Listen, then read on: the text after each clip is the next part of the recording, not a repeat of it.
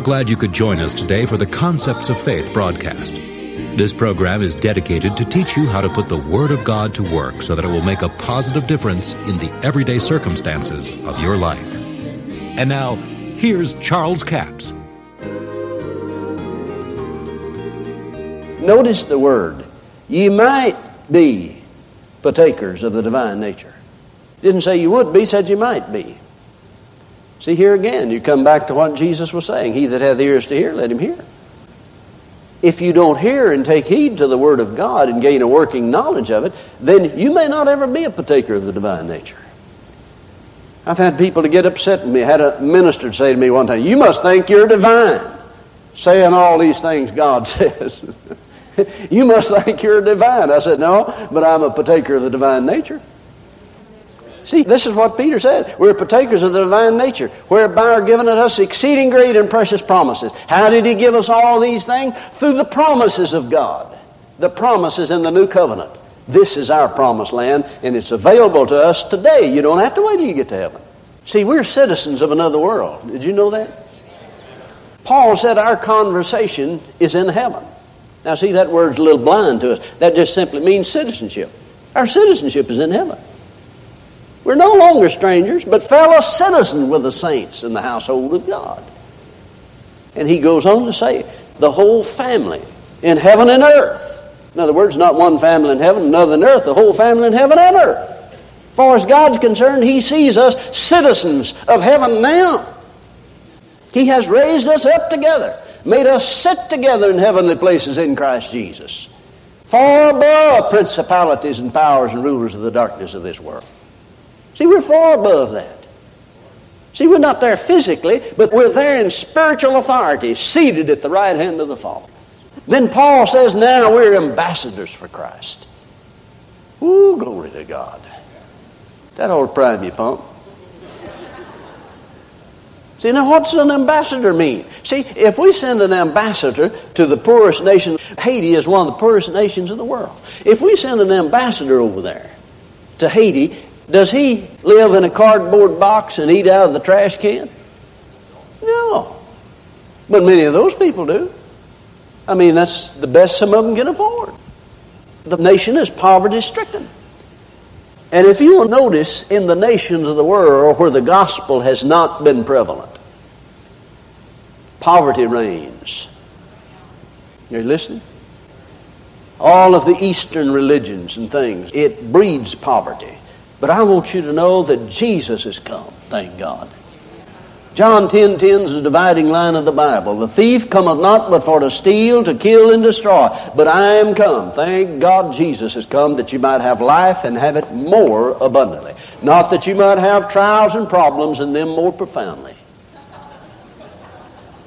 No, the trials of life do not perfect you. If it did, we'd all be perfect. Because we've all had some of them, hadn't we? The trying of your faith worketh patience. but now, see, the guy that goes as an ambassador, when we send an ambassador to Haiti, we send him over there, he eats the best, he drives the best, he wears the best. Why? Because he's representing us here. He lives there like he was here because he's a citizen of this country and he's an ambassador. We are ambassadors for Christ. We ought to live here like we is already there. Now don't get offended at that. It's scriptural. For Paul said in Romans 5:17, said you would reign as kings in life by one Jesus Christ. In other words, Jesus has suffered poverty, sickness, and all of the curses of the law that we might be able to overcome those things. That we might have a working knowledge of what we are redeemed from that we might know we're citizens of another world and that we can enter into what God has given us. And you know, sometimes the critics of the faith message, bless their darling hearts, they say, well, you're just making God a big slot machine in the sky. No, we're just teaching people to enter into what God's given them. See, what we're talking about is not gaining something God doesn't want you to have. We're talking about entering into the provisions that God's already given to you. I mean, if somebody's given you a gift, would it be wrong for you to enter into it? Certainly not. God's already given it to us. He's given us all things that pertain to life and godliness. Well, somebody said, if He's given them, why don't I have them? Faith is the substance of them. Faith is the substance of them. See, you hear people sometimes say, well, now, I just don't believe that. I don't believe He's given us all these things. Then you'll live out the reality of that in your life. If you believe it's God's will for you to be poor or poverty stricken, then you'll live out the reality of that. And you know, if that's the way you want to go, uh, that's fine with me. But I believe that most people want to enter into what God's given them. But you know, religious ideas sometimes enter into it. When you gain a knowledge of what God has given you and how He's given it to you. Now, in a few minutes, let me kind of bring some of these things together. I know I've been giving you a scatterload here, but I told you it's just going to be information. John Osteen said one time in a meeting, I'll never forget it. He said, God's people don't need so much inspiration as they need information. See, if you have the wrong information, and I know the word's been taught here, but we're going to bring some things together here in, into correlation that I believe will help you. You know, I had bits and pieces of this for years, but when I began to get it together, it started working in my life. I began to apply it. And when you act on the Word of God, it'll work for you. Faith is the substance of things. Hebrews 11, 1 says, Now faith is the substance of things hoped for, the evidence of things not seen. Well, now ask yourself this what is it you hope for? If you're sick in body, you hope to be healed, don't you? Well, there's a promise for that in the Word of God. If you're having financial difficulties, then you hope to be prosperous or have abundance, then there's a promise to that in the Word of God. You know the grace of the Lord Jesus, though he is rich, yet for your sakes he became poor, that ye through his poverty might be made rich. Now, rightly dividing that word, that becomes a tool, a powerful thing to produce faith for that. See, there's enough faith in that scripture to cause you to become prosperous if you rightly divide it. Jesus, if he became poor and it made me rich, then he had to give it up, and I must have got what he gave up. Isn't that right? I mean, anybody that became poor so I could be rich, he must have given me what he had. Now, I know there's people saying, well, Brother Capps is talking about spiritually. Sure, Jesus made us rich spiritually. But in 2 Corinthians 8 and 9, not talking about spiritual things. He's talking about finances. Chapter 8 and chapter 9 is talking about finances. Paul said, You gather up the offering before I come so you don't have to collect it when I get there. I mean, he's talking about money. Now, how many subjects you find in the Bible that spend two whole chapters talking about it? Finances are important to life. It's important to be able to support missions, give to the church. No, we ought not squander on our own lust. Thank God for men that have been blessed of God and have a generous spirit and give for the gospel's sake. But you see, faith is the substance of those things. All right? Now, if faith is the substance of it, then the Word is filled with faith. For Paul said in Romans 10 17, so then faith cometh by hearing, and hearing by the Word of God. So when you hear the Word of God, you gain faith. Why? Because the Word is filled with faith. If there wasn't any faith in the Word of God, you couldn't get any faith by hearing the Word of God. But when God's Word is filled with faith, when you hear the Word, faith is coming. Faith is coming. That's why you have so great faith in a lot of tradition, because you've heard it long enough. And some of it is totally unscriptural. We've all had traditions that are unscriptural. But because we heard it and heard it and heard it, we thought it was Bible. But you see, the faith for what you desire comes from the promise itself. That's the only place it can come from. Now, this is why I say it's so foolish for someone to say, well, you're just teaching people to get things and God don't want them to have it.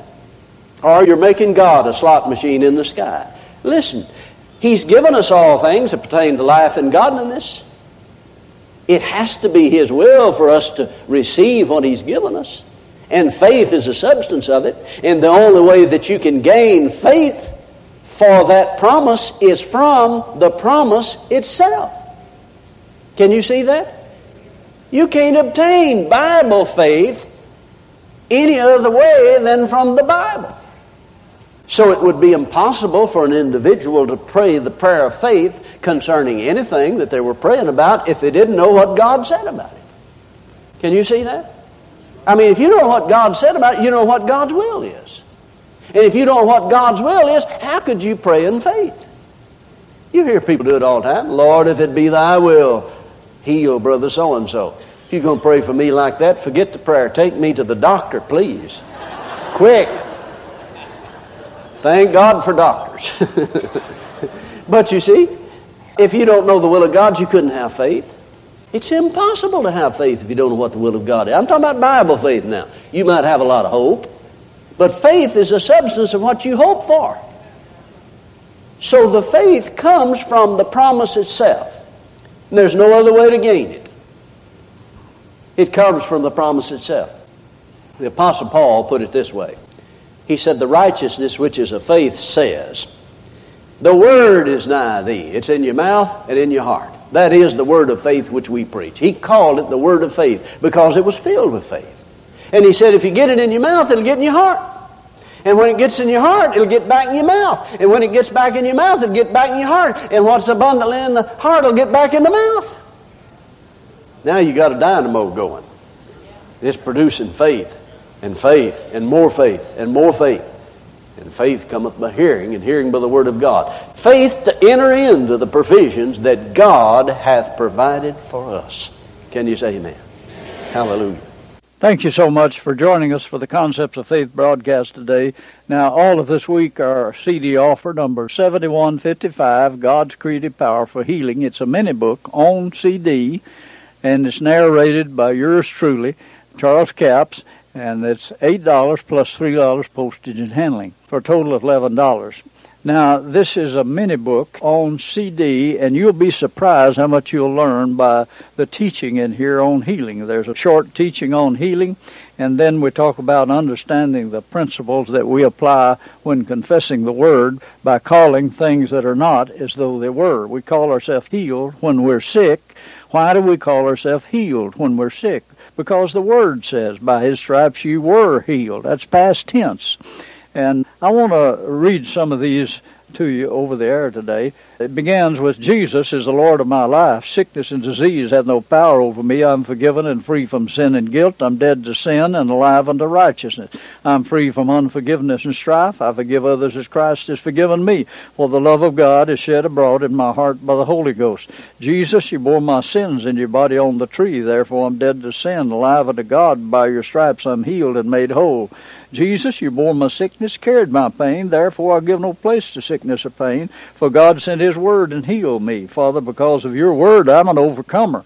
I overcome the world, the flesh, and the devil by the blood of the Lamb and the word of my testimony. Heavenly Father, I attend to your word, incline my ear to your sayings. I will not let them depart from my eyes. I keep them in the midst of my heart for the life and healing to all my flesh. Now let's go over into some other parts of it. And when we talk about our blood pressure. My blood pressure is 120 over 80. The life of God flows within my blood, cleansing my arteries of all matter that does not pertain to life. My heartbeat is normal. My heart beats with the rhythm of life. I have a strong heart. Every heartbeat floods my body with life and cleanses me of disease and pain. That's offer number 7155 for a total of $11. We have a toll-free order line, 1-877-396-9400. Until Monday, this Charles Capps reminding you the enemy is defeated, God is exalted, and Jesus is coming soon. To order the product offered today, call 1-877-396-9400 or write Charles Capps, P.O. Box 69, England, Arkansas 72046. A complete list of CDs, books, and DVDs are available online at charlescapps.com.